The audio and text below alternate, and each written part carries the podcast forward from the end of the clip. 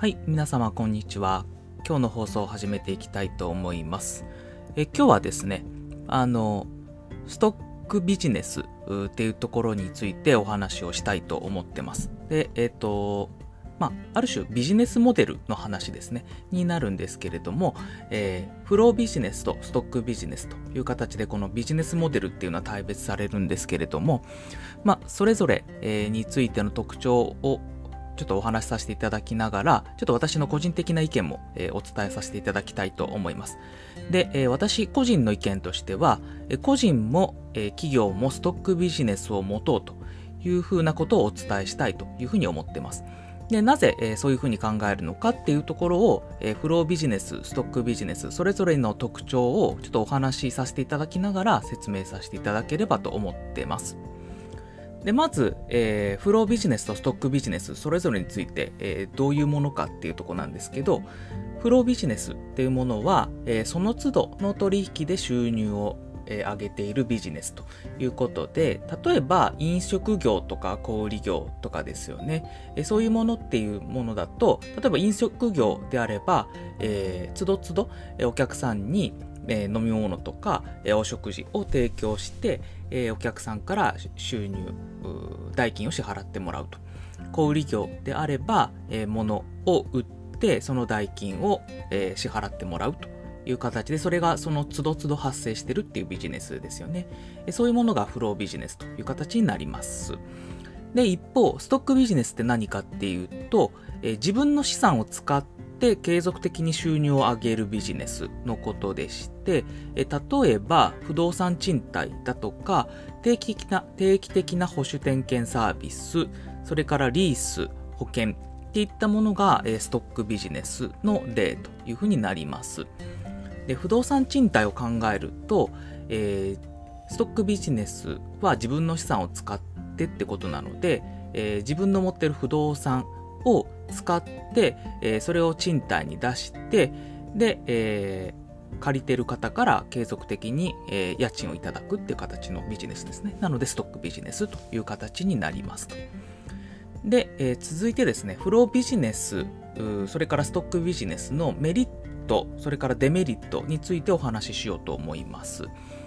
で、フロービジネスのメリットっていうのは、え収益化が早いっていうことですね。えー収益化が早いってどういうことかっていうと、まあ、すぐ売上それから利益が出るということで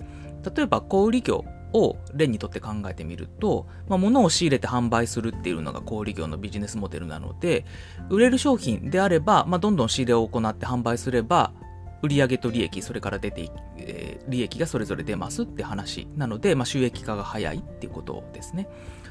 なんですけどあのその裏返しでもあるんですけどフロービジネスのデメリットっていうのは安定性が低いということになります。あの商品の販売力っていうのが落ちてくると、まあ、それに連動して売り上げも落ちていきますって形です。例えばゲーム機なんかを考えてみると、まあ、ゲーム機って結構まあ売れる売れないっていうのが差が出てきますよね。商品の持つ販売力に応じて結構あのどれだけ売れるのかっていうのが変わってきますので、まあ、そういう意味だとあの継続的にずっと売れ続けるものでもないということがありますので安定性が低いっていう形になるかなと思います。で、えー続いてストックビジネスのメリットデメリットっていうとこなんですけど、えーストックビジネスのメリットっていうのはあの基本的にフロービジネスと裏返しになっていくんですけど、えー収益が安定するっていう形になります。で不動産賃貸を例に考えますと一度、あのー賃借に借りる人が決まれば、まあ、基本的に数年の間は、えー収益が安定的に発生しますという形になるので、えー追加に追加的にその不動産買おうかなとかリフォームしようかなっていったような、えーキャッシュプランっていうのが立てやすくなりますと。で一方、えーストックビジネスのデメリットっていうのは収益化までに時間がかかるということになっでその収益を生むための資産を構築するだとか仕組みを作るっていったところがあの必要になってくるので、えーフロービジネスと比較すると時間がかかるっていうのが、えー大きいポイントかなと思います。で、私が思うに、やっぱストックビジネスっていうのは持った方がいいという考えに立ってまして、で、それなぜかって言いますと、やっぱりその一度仕組み化できてしまえば、極論してしまうと寝ててもあの収益を生むことができるビジネスっていうことになるので、それがあの大きいかなと思います。フロービジネスだと継続的にやっぱ働かないといけない。くなるので、えー、継続的にその働けなくなった時ですよね。働けなくなった時に売り上げがゼロ、収益がゼロという形になってしまうので、やっぱりそのフロービジネスを保管するっていう機能をやっぱストックビジネスは持ってるので、えー、取り組んだ方がいいんじゃないかなと思います。で、これをまあ企業の面で考えてみると、じゃあ例えばそのフロービジネスだけをやっている小売業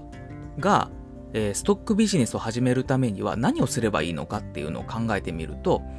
えー、小売業が資産として持ってるものを考えてみればいいと。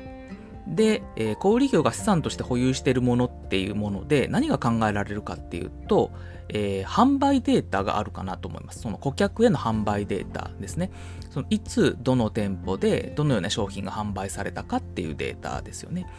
で、このデータっていうのは小売業にとっては貴重な資産だと思ってまして、えー、例えば、えー、仕入れ先、そのメーカーさんに販売することができますと。で、メーカーは、えー、このようなその販売データっていうのを入手することができると、えー、新商品の開発の参考になっていったりするので、かなりあの欲しいデータなわけです。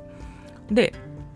小売業、その売る小売業からすれば、まあ、販売データっていうのは普通にオペレーションえっと、営業していけば自動的に溜まっていくようなものなので、あまりコストはかからずに、えー、資産としてずっと溜まっていくものになります。あの、貯めてば、貯めていけば貯めていくこそ長い期間のデータが揃っていくという形になるので、まあ、この、